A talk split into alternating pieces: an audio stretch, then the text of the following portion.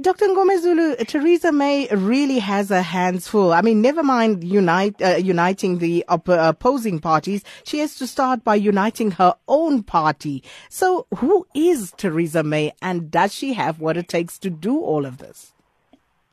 Uh, no, my view is that uh, Theresa May has what it takes to hold this position, which is a challenging position at this time, immediately after the UK has pulled out of the EU. Uh, she has been in government uh, since 1997 and uh, she took up the ministerial position from 2010. So basically then you can tell that uh, she knows exactly what is happening uh, in the British Parliament.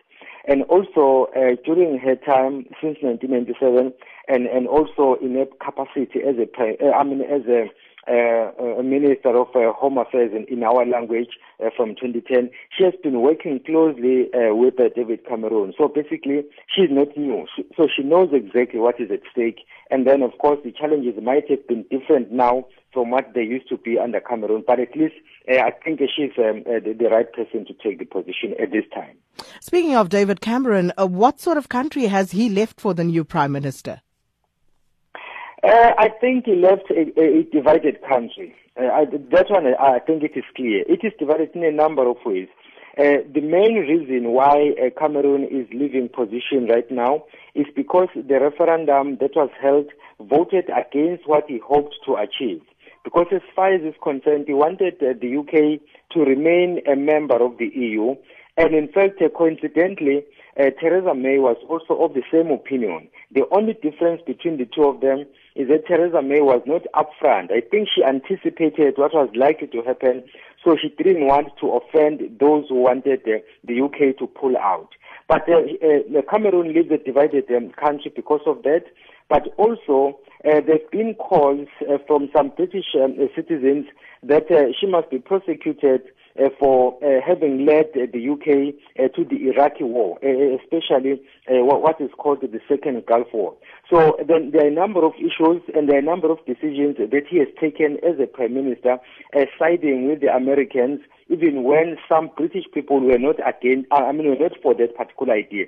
So then those are the kinds of issues that Theresa May will have to deal with now. And the last thing I can mention is that you have members of the EU uh, who are now residing uh, in the UK. So then the question is, what will happen then now that uh, the new Prime Minister is, is taking office? Is she going to allow them to stay or is she going to review some of the decisions that Cameron had taken? And what about the British people who are now uh, staying in other EU countries? Now that the UK is out, are they going to remain there or will they be called back? So these are some of the tough decisions that she, she will have to make.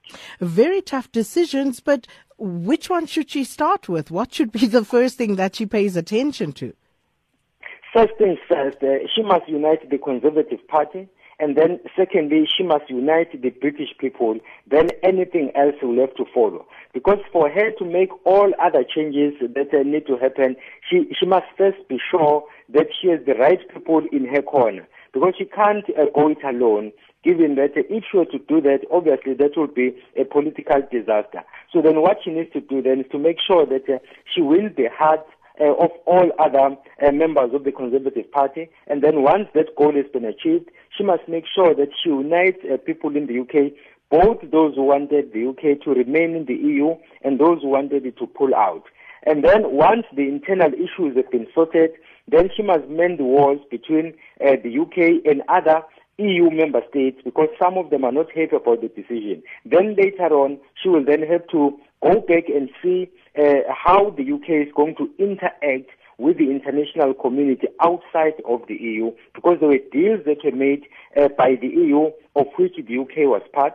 Now the UK is going it alone. Now she will have, uh, she will have to decide whether those deals are still applicable, in, including then bilateral relations and then, of course, other regional relations with a number of countries across the globe. Well, it's not going to be easy. 27 EU partners that she has to deal with there. But thank you so much, Dr. Bheki Mngomezulu, CEO of the Mzala Nxumalo Center.